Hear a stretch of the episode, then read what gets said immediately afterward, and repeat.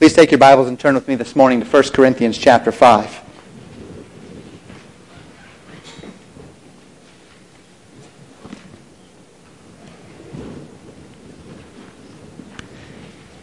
If you need an outline for this morning's service, please raise your hand. Troy is coming around this morning and he will be happy to get you an outline. It also has this evening on it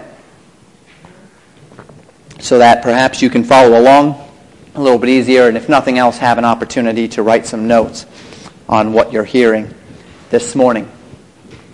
We are finally back in 1 Corinthians. It has been a month now since we have been in 1 Corinthians. I took the entire month of November and spent time speaking about Thanksgiving and focusing upon Thanksgiving in our morning service. We are back in 1 Corinthians, and if you recall, we kind of ended on a bit of a, uh, a tough note last time. It was a hard message on, on fornication as we preached from 1 Corinthians chapter 5, verses 1 through 5. And this man in the church who had taken his mother or his father's wife and the terrible sin, the terrible fornication that was among these believers in the church of Corinth, and instead of mourning and lamenting this sin, Paul says you are rather puffed up. You are, you are proud, and you refuse to mourn, and you refuse to lament this, this believer's sin, and you refuse to do what is necessary. Well, this morning we're going to talk about that which is necessary. The title of the sermon is The Necessity of separation. I don't know if you've ever been in a situation, perhaps you've been washing dishes, and I wash dishes at home. We don't have a dishwasher at home, so we, we do a lot of dishwashing uh, the manual way. And uh, you've, you've had that sink, and it's been full of water, and you've been washing dishes for a while, and that water gets really nasty. Gets scummy. You can't even see your hands when you stick them in there, and you, you just sit there and say, this can't be good for, for washing dishes. At some point, you need to change the water out, right? Well, imagine with me, the sink is half full of dirty water, and someone comes up and says, Well, I'll tell you what. That water's too dirty, so let's just do this. I've got a bucket here, of clean water. I'm going to pour it into that dirty water, and you should be just fine. Well, there's a problem there, right? When you pour clean water into dirty water, you might dilute the dirty water, but you're not cleaning the water. It's still dirty water. Mixing the clean with the dirty is not going to make the dirty clean. It's going to make the clean dirty. Instead of having half a sink of really dirty water, now you've got a full sink of maybe a little bit less, but still dirty water. It's still dirty water. Have you ever done an experiment, maybe for science class, or um, if you've been cooking or whatever the case may be, and you've taken a, a cup of oil and you've poured water onto that oil. And what happens when you mix water and oil? Do they mix? They don't mix. You'll have water and you'll have oil, but you're not going to mix them. They're together, but they're distinct. They are in the same cup, in the same bowl, in the same whatever it might be, but they there's a clear distinction between the oil and the water. This morning we're going to talk about the necessity of separation. It's something that you may not hear about too often, but is very important both to us as individuals as well as to the local church. And we're going to do so from 1 Corinthians chapter 5. Just three verses this morning that I'm going to be focusing on, verses 6 through 8 we're going to see two lessons regarding the nature of sin in the lives of believers and the necessity of separation. Please look with me in 1 Corinthians chapter 5, and we'll begin in verse 1 for context. Our text will be verses 6 through 8 this morning. It is reported commonly that there is fornication among you, and such fornication as is not so much uh, as named among the Gentiles that one should have his father's wife. And ye are puffed up and have not rather mourned, that he that hath done this deed might be taken away from among you. For I verily, as absent in body, but present in spirit, have judged already, as though I were present concerning him that hath, done, that hath so done this deed. In the name of our Lord Jesus Christ, when ye are gathered together in my spirit, with the power of our Lord Jesus Christ, to deliver such an one unto Satan for the destruction of the flesh, that the spirit may be saved in the day of the Lord Jesus. Your glorying is not good. Know ye not that a little leaven leaveneth the whole lump? Purge out therefore the old leaven, that ye may be a new lump, as ye are unleavened. For even Christ our Passover is sacrificed for us. Therefore let us keep the feast, not with old leaven, neither with the leaven of malice and wickedness, but with the unleavened bread of sincerity and truth. Two lessons regarding the nature of sin in the lives of believers this morning. And as we do so, we will apply this, these lessons in various ways. We will apply this lesson to our individual lives. But we will also apply this lesson to our local church and to the broader church context at large. And we're going to do so in order that we, we may understand the necessity of separation on each level of our lives. The first lesson this morning, found in verse 6, sin in the church is infectious, not isolated. Sin in the church is infectious, not isolated. He says, Know ye not that a little leaven leaveneth the whole lump? What is leaven? As we think of this idea of leaven, it's a, it's a term that uh, the bakers among us might find somewhat familiar. Leaven is a process of fermentation where chemicals are breaking down and the byproduct of this breakdown causes a softening and an enlarging by means of baking holes into bread. When you add leaven to bread, what it does is it expands and as that leaven is breaking down, it's creating little pockets, air pockets, little holes in the bread. It's expanding the bread, the same amount of dough, but it's making it larger. And it's adding holes, air holes, which is what allows it to be larger, fluffier, those sorts of things. Now, in the scriptures, when the scriptures speak of leaven, it is almost always used as a picture of sin or corruption. Depending upon your interpretation of Matthew 13, you might say that it is always used as a picture of sin. However, Matthew 13, the, those parables of the kingdom, it would appear that leaven is used in a positive light to speak of the influence of God's church in society. We won't get into that necessarily today, but uh, leaven, outside of that instance, is spoken of entirely and without question of sin or corruption or taint. Sin finds its way into one's life, just like leaven is in that bread, and it taints that life. It changes that life. It leaves that life in a different state than it would have otherwise been in. The sin or the leaven in one's life. In the Old Testament, Hebrews were commanded in numerous feasts and offerings to eat unleavened bread exclusively. This was intended to be a sign. It was intended to be a picture to the nation of Israel, to the Hebrew nation, of purity before God. Putting away anything, be it physical or be it spiritual, which corrupts, which erodes, which taints. They were to take anything that had a concept of fermentation or corruption and they were to put it out of the home. They were to put the leaven out of the home. There couldn't be any leaven found anywhere in the home. And it was intended to be a picture of a purity as they went before God. Now, this analogy carried over quite regularly into the New Testament. In Matthew chapter 16, Jesus warned the disciples against the leaven of the Pharisees. Do you recall that? He said, Beware of the leaven of the Pharisees. Luke chapter 12 gives us a little more of an understanding of what that was, this leaven of the Pharisees. Luke chapter 12, verse 1 says, The leaven of the Pharisees is hypocrisy. And so Jesus Christ said that hypocrisy was like leaven. It would get into your life, it would permeate your life, and it would change your life from what it is to something else. Leaven of hypocrisy. Here in 1 Corinthians chapter 5, we see Paul use leaven to represent carnality, wickedness, worldliness in a Christian's life. That a Christian is a new creation, a new creature, and yet as sin gets into his life, it doesn't just hit a pocket of his life.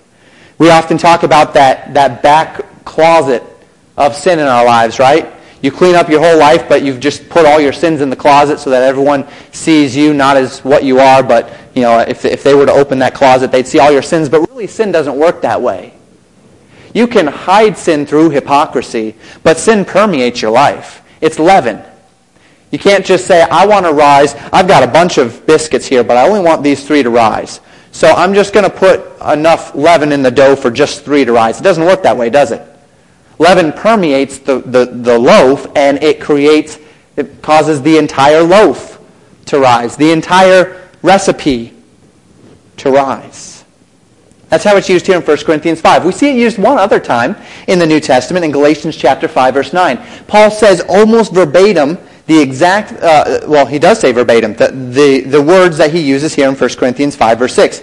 In Galatians 5, 9, he says, a little leaven leaveneth the whole lump. And it's interesting. In Galatians chapter 5, verse 9, as Paul says this, he's speaking of legalism. He's speaking of that false gospel whereby you are trusting that which you can do to earn yourself favor with God. Here in 1 Corinthians chapter 5, Paul speaks of leaven as carnality through worldliness. In Galatians chapter 5 verse 9, he speaks of leaven as carnality through legalism. Two ends of the spectrum. Both are called leaven.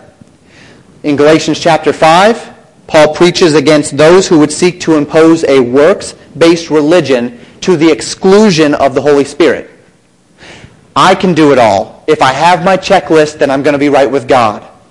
Paul says that's a false gospel. That's leaven. That's wrong. It's carnality. But then he goes to the other end of the spectrum. And those people who would seek to take advantage of grace and would say, I can do whatever I want because I have the Holy Spirit indwelling and I am under grace Therefore, I can sin because God will forgive me of my sin. Romans chapter 6 verse 1 tells us, what? Shall we continue in sin that grace may abound? God forbid. How should we that are dead to sin live any longer therein? And so Paul calls the legalism leaven, but he also calls that free grace idea leaven. The idea that we can do whatever we want because we're under grace. You know, you'll find throughout the scriptures that God is a God of balance. God doesn't want us over here denying any ability of the Spirit to work in our lives, living out a checklist Christianity that says, I don't need God to be, uh, to be right with God. I can earn my way into favor with God through doing things.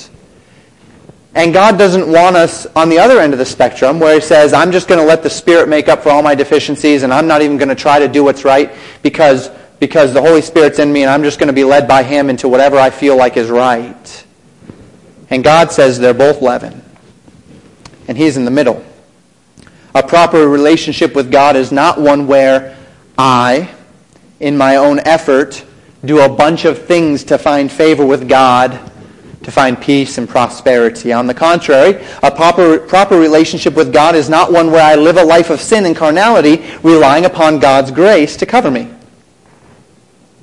I recognize God's grace in my life that is sufficient to cover my sins, that if I confess my sins, he is faithful and just to forgive me of my sins. But I also recognize that because I am a believer, because of what God has done for me, I ought to serve him with my life. And I ought to place into my life those boundaries and those expectations whereby I am conforming myself to the expectations of God. That is his design.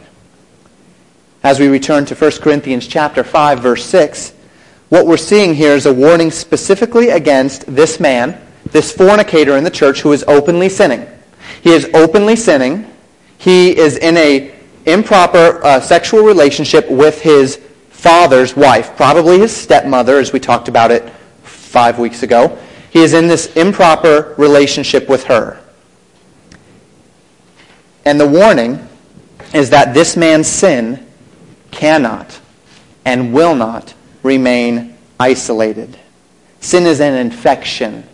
It's an infection in individuals, and it's an infection in the church. When sin is present in the church, it will spread, it will taint, and eventually it will infect the entire body.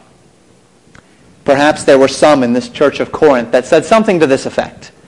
Maybe they said, Paul, who am I to judge this man's sin? After all, we're all sinners. Who am I to judge this man? He's fornicating with his father's wife. I'm a sinner too. Let the man that is without sin cast the first stone, right? Or maybe they said, you know, I don't agree with his lifestyle. I don't think he's doing right, but that's between him and God. So I'm just going to let him be between, it'll just be between him and God. And as they perhaps said these things, they thought that they could let this man's sin continue, that this man could remain in the church, and that somehow the church would not be affected. But you know, it doesn't work that way. It never works that way.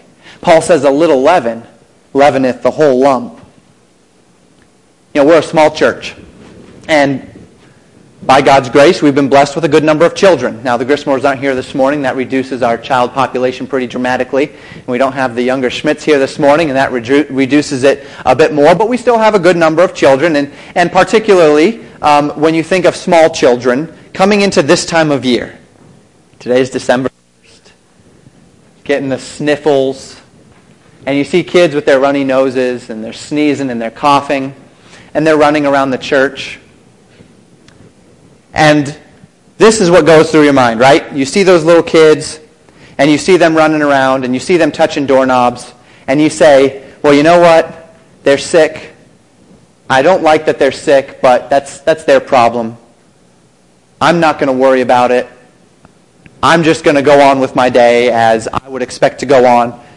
They're sick, and they can just be sick. Well, that's not how it works, is it? You, you see that kid, and you see that he's going up and touching doorknobs, and light switches, and you say, I'm not going to touch anything today. And if you do have to touch something, what are you going to do? You're going to immediately go down and wash your hands. Why? Because when somebody is sick, it doesn't remain isolated, does it? Viral infections do not stay isolated. They spread. And when you see someone that is sick, if my daughter woke up this morning and she was coughing like crazy and her nose was running and she had a fever, I would not tell my wife, we're just going to bring her anyway this morning. Not just for her sake, but I wouldn't want to get all of you sick.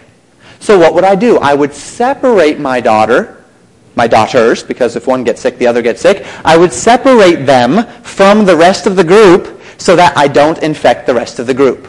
How foolish would it be for me to think that I could come or my children could come to this church, could interact with everybody in this church, and we could leave this church and that illness only affect me. How foolish is that? But you know we do that with sin. My sin is only affecting me. So don't judge me. Don't tell me it's wrong. Or I'm not going to tell him his sin is wrong because that's between him and God.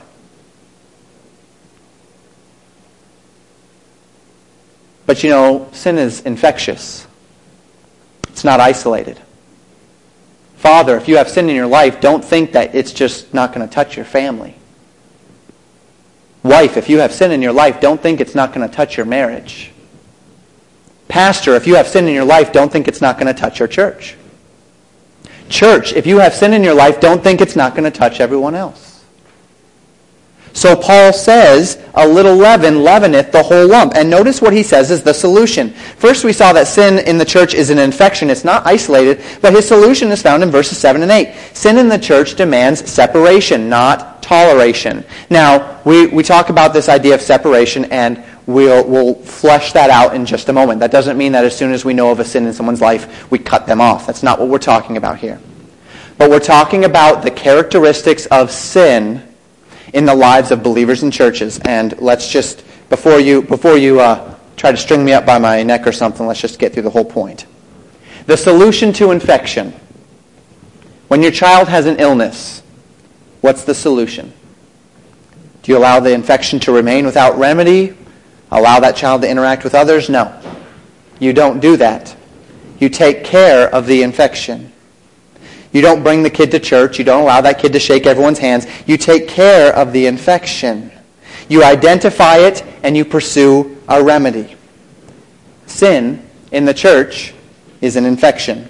It is contagious. It spreads like wildfire. And the solution is not to tolerate sin in the church. It is to separate, actively remove that sin from the church. Look at verses 7 and 8. Paul says, Purge out therefore the old leaven, that ye may be a new lump as ye are unleavened. For even Christ our Passover is sacrificed for us. Therefore let us keep the feast, not with old leaven, neither with the leaven of malice and wickedness, but with the unleavened bread of sincerity and truth. The command is to purge. To purge. Literally, that word means in the Greek to cleanse thoroughly. It's used only one other time in the entire New Testament, and that's in 2 Timothy chapter 2, verses 19 through 21. Let me read to you those verses. Paul says, Let everyone that nameth the name of Christ depart from iniquity. But in the great house there are not only vessels of gold and silver, but also of wood and of earth, some to honor and some to dishonor.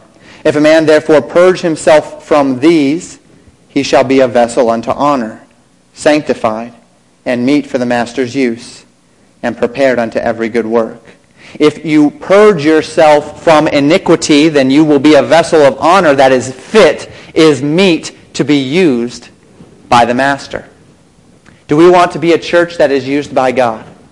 Do you want to be a father that can be used by God to raise your children and to bring them up in the fear and admonition of the Lord? Do you desire to be a, a discipler that can be used by God to see others in this body and, and or in the community to grow in, your, in the knowledge of Jesus Christ and understanding?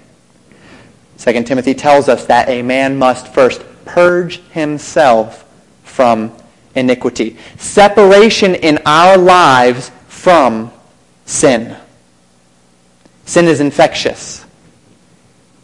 It will not, you can't bottle it up and say, this is just an element of my life that I'm going to keep hidden and it's not going to affect anything else in my life. It doesn't work that way. Sin is leaven. It permeates your life and it will affect. It'll affect your decisions. It'll affect your demeanor. It will affect the ability of the Holy Spirit to work through you. It will affect the ability of, of you to discern the leading of the Spirit, grieving the Spirit, quenching the Spirit of God. Sin in your life is an infection and it must be purged. But you know, it must be purged from a church as well. And that's what's being spoken of here. Here was a man who knew he was doing wrong. We speak of church discipline, and as we speak of church discipline, we recognize that when a person is in open sin in the church, there are steps to go through. Jesus Christ mandates himself that a man would go to this brother and inform him of the wrong and then a group would go to him and inform him. And then if he refuses to repent, he would be brought before the assembly, and then if he refuses to repent of that, then he would be sent out of the church. He would be seen as a publican, as one who is an unbeliever. Not that he loses his salvation, but that he is regarded as one who is unrepentant and unwilling to conform himself to God. However, in the situation in 1 Corinthians chapter 5, we see a man who already knew he was doing wrong there was no question. The church knew it. He knew it. There was no need for church discipline. He was, an, he was already an unrepentant man. And Paul says, purge this man. Get him out of the church, not forever, but until such time as he repents. And that's what we see in Galatians chapter 6, verse 1. Would you turn there with me? Keep your thumb in 1 Corinthians 5. We'll be right back in, in, in just a moment. In Galatians chapter 6, Paul says this Brethren, if any man be overtaken in a fault, ye which are spiritual, restore such an one in the spirit of meekness, considering thyself, lest thou also be tempted. Bear ye one another's burdens, and so fulfill the law of Christ. What Paul is saying in Galatians chapter 6, verse 1 and 2 is the object of separation, the object of discipline is not to completely reject a person forever, but it is to chasten that person back to Christ, to get them to see the seriousness of their sin, to take it seriously, to get it out of their lives, and then to move on. That's the object of separation in a church discipline context, is not complete anathema but rather to bring that person to a place of restoration. So in your personal life, when you see sin, you know it will taint. You pinpoint it. You purge it. In a local church body, a person is openly in sin. We need to pinpoint it. We need to purge it. But you know, in the church at large, we also need to pinpoint sin. And we need to purge sin from the church at large as well. I say that for this reason. The church today is infected. Seriously infected.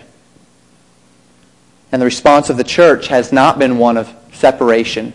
It has been one of toleration. All of the excuses that I've already mentioned today are being used in the church today to justify sin among believers. And in doing so, we're not becoming more Christ-like. We are not patiently helping those in error become more Christ-like. We are simply allowing the infection to spread in our church. Let me ask you, as you look at the nation as it stands right now, the United States of America, you see where we are and where we were 60 years ago.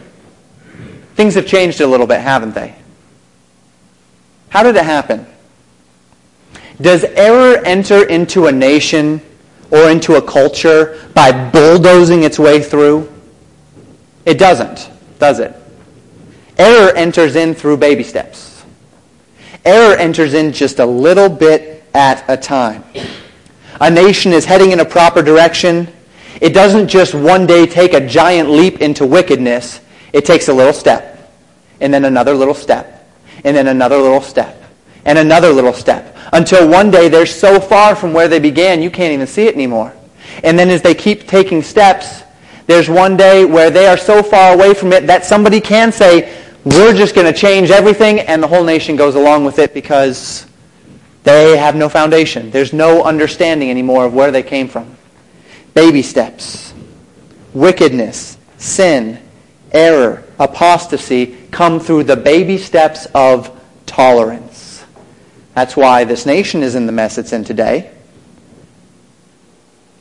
30, 40 years ago, you wouldn't see a nation being willing to give up so many rights for the security that the nation is giving up today.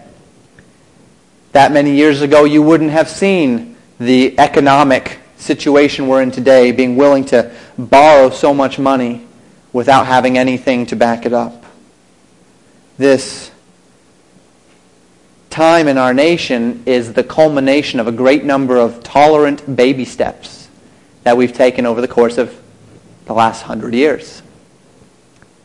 So let me ask you, as you think about what we see very clearly in the nation today, now think about the church at large. Think about the American church.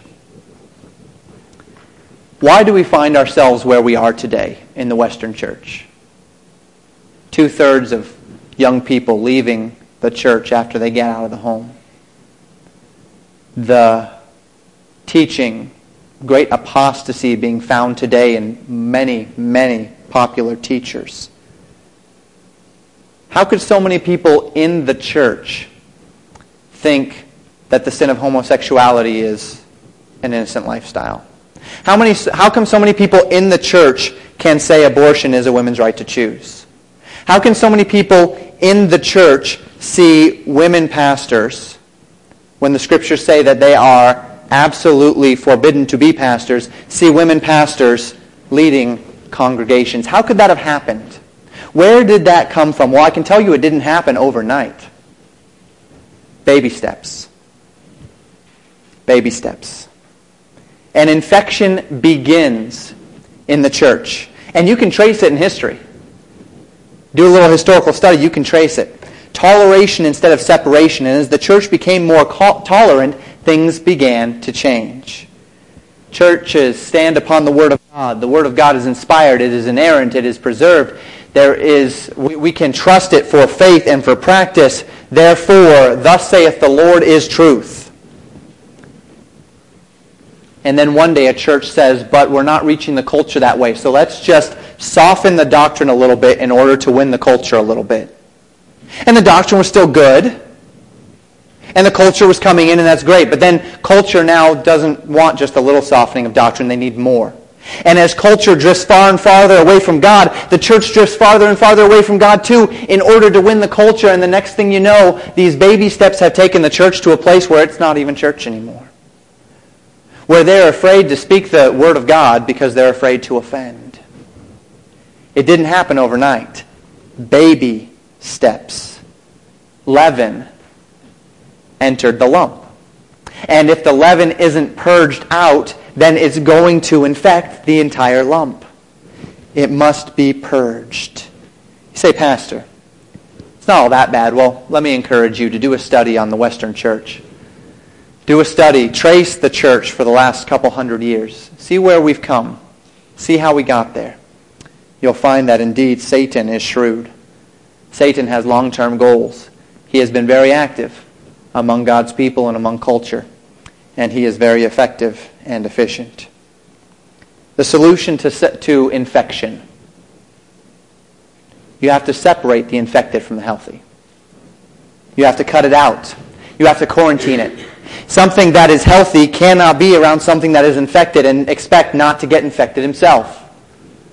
In ancient Jewish culture, the leper colony was separated from the city. If a person had leprosy, he was sent to that colony to live the rest of his life, and he may never again come into human contact with someone who is clean, who is not leprous. Why? Because if he came into contact with someone who was clean, most likely that clean person would become leprous as well. Because infection spreads. It must be cut out. It must be separated from. It must be removed. Coexistence with sin will only bring about more sin and in epidemic proportions. And this is the church today. Sin is an epidemic, and we can't even see it because we got to where we are by baby steps. I remind you of that sink. Maybe we say, well, Pastor, I know that that church is doing wrong or that church culture as a whole is doing wrong, but maybe I can go in and change it. Maybe if I'm in there as a light in that darkness, I can change it. That's like pouring clean water into a dirty sink and expecting that that water is going to become clean. It doesn't work that way. When the dirty is with the clean, the dirty doesn't get cleaner, the clean gets dirtier. If you try to be a missionary in a church, you will be tainted. That's the doctrine of separation. And that's why this church is here. Now, I'm not saying it can't be done. I'm not saying that a man can't keep himself pure, but there will be a taint. And what the scriptures tell us is that we need to purge the leaven out of the church. You say, Pastor, I would never justify what some of these liberal churches are justifying today. I would never justify fill in the blank. Let me, let's go back to the women preacher example for just a moment. It's the early 1900s. Men have gone off to war. The women fill in in industry. Women suffrage, right to vote, these sorts of things, big ticket items at the time. As the men come back, the women have recognized that they enjoy the workforce, these sorts of things. There began to be, through radical feminism, a blurring of distinctions between the man's role and the woman's role in society. Please don't get me wrong. I'm not saying that there's no place for a woman to work at all in society.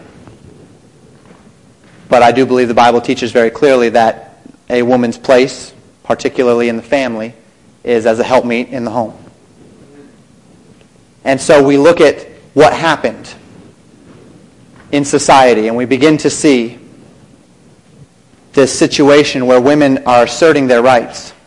And it gets bigger and it gets greater and it gets and it becomes more and more and more of an issue to where women are equal with men to where societal roles are just man's means by which to keep women under control. And see the church rejected this for years it was in society but it wasn't in the church and then there came a generation that said well you know what you're right this typical male female role thing, that needs to be softened. And the church began to soften that. However, women, according to the Word of God, should not be preachers. We draw a line there. They shouldn't be preachers. They shouldn't have that, that leadership role in the church. However, they can do this, this, this, and this, and this, and this, and this, because after all, that's, that's fine. Well, that's good for that generation. They haven't stepped over into sin. But then the next generation grows up, and this is where the taint begins to happen. You see, because that next generation looks at the former generation and says, well, the Bible shows these roles in society. And your generation said, even though these roles are here, well, we're just going to kind of blur over that a little bit, and women can now do this, this, this, and this, and this, and we're okay with that. Well, why can't we just push that a little bit further? As culture moves further, let's just push that a little further. And now the church says, well, it's okay for women to be pastors because, after all, there's, there's no difference there, right? And they start to gloss over more and more and more of Scripture. And it's baby steps of toleration in the church. And so you have women pastors. And the same thing is happening in this generation with homosexuality. Well, the Bible says, suffer not a woman to teach nor to usurp authority over a man. But we, we said that that doesn't apply last generation. So why should it matter if a homosexual wants to be a pastor now? We can gloss over that part of Scripture too. If we glossed over the, the other part, which was glossed over because the generation before glossed over the other part. Leaven. Baby steps. You let one thing go, then the next thing go, then the next thing go, then the next thing you go, and the next thing you know, it's just a big bucket of dirty water. There's no distinction anymore. The need for separation.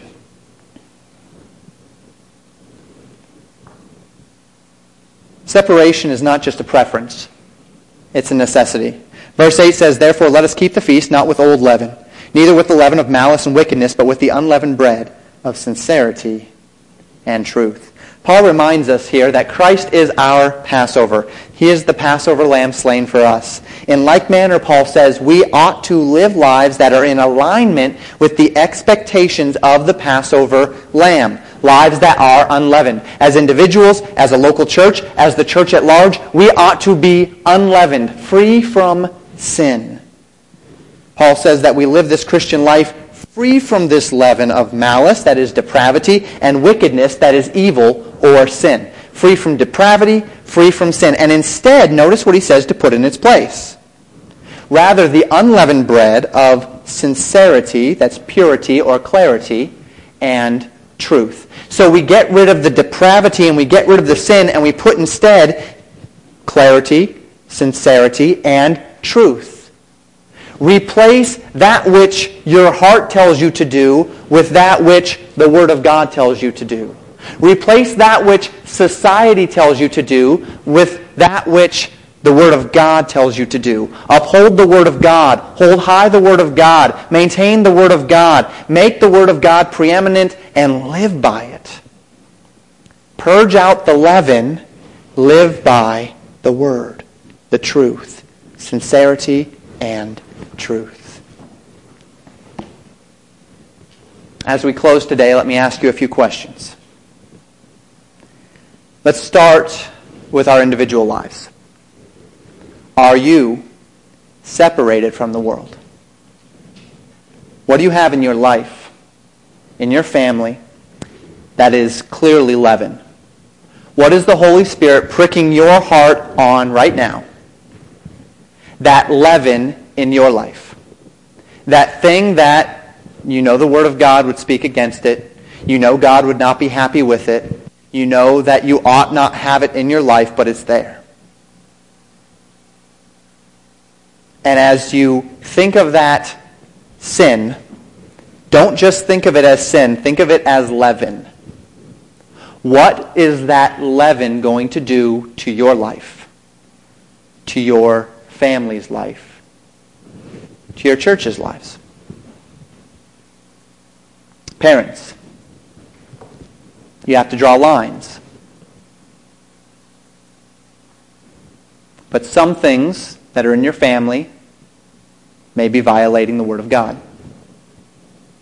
There's leaven in your family. Get it out. Fathers, Is there something in your life that is leaven? Husband, wife, mother. Get it out.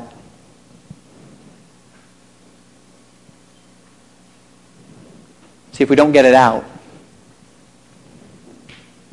those baby steps are going to begin to form. Our children, other church members will begin to see the hypocrisy and the double standard in our lives. Dad says we need to obey the Bible, but he does this because apparently that part of the Bible is not important enough to obey. Our children know we're human. I'm not saying we need to be perfect.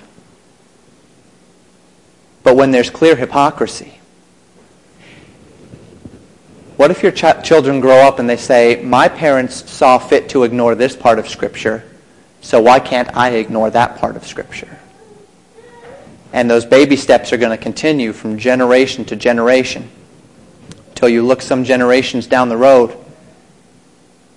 and you can't even discern your family's spiritual integrity. Church. Separation is imperative for a church. This past Wednesday night was the ecumenical service here in Buffalo for the surrounding churches for Thanksgiving worship. You'll notice I didn't announce that from the pulpit. We didn't announce that from the pulpit because we as a church are not going to be a part of ecumenical worship. And we're not a part of ecumenical worship because there are many churches in this city who are not standing firm on the Word of God, who are not doing what is right according to the Word of God. And the Scriptures tell us that we should not be mixing with them. It doesn't mean we can't invite them over to dinner personally. It doesn't mean that we can't speak with them. But we should not be engaging in corporate worship with them because when the dirty's with the clean, the dirty doesn't get cleaner, the clean gets dirtier. Church, we need to be separate. We need to keep that dividing line. We need to keep ourselves pure so that we can keep our families pure, so that we can help this community become more pure. And it's not going to happen by mixing with the dirty.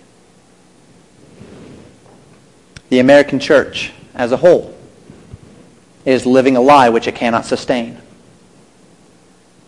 the modern televangelists and the big box preachers and the major megachurches. A large majority of them are preaching a message that's like a bubble. It's a message of health and wealth and happiness, and it's going to burst at some point.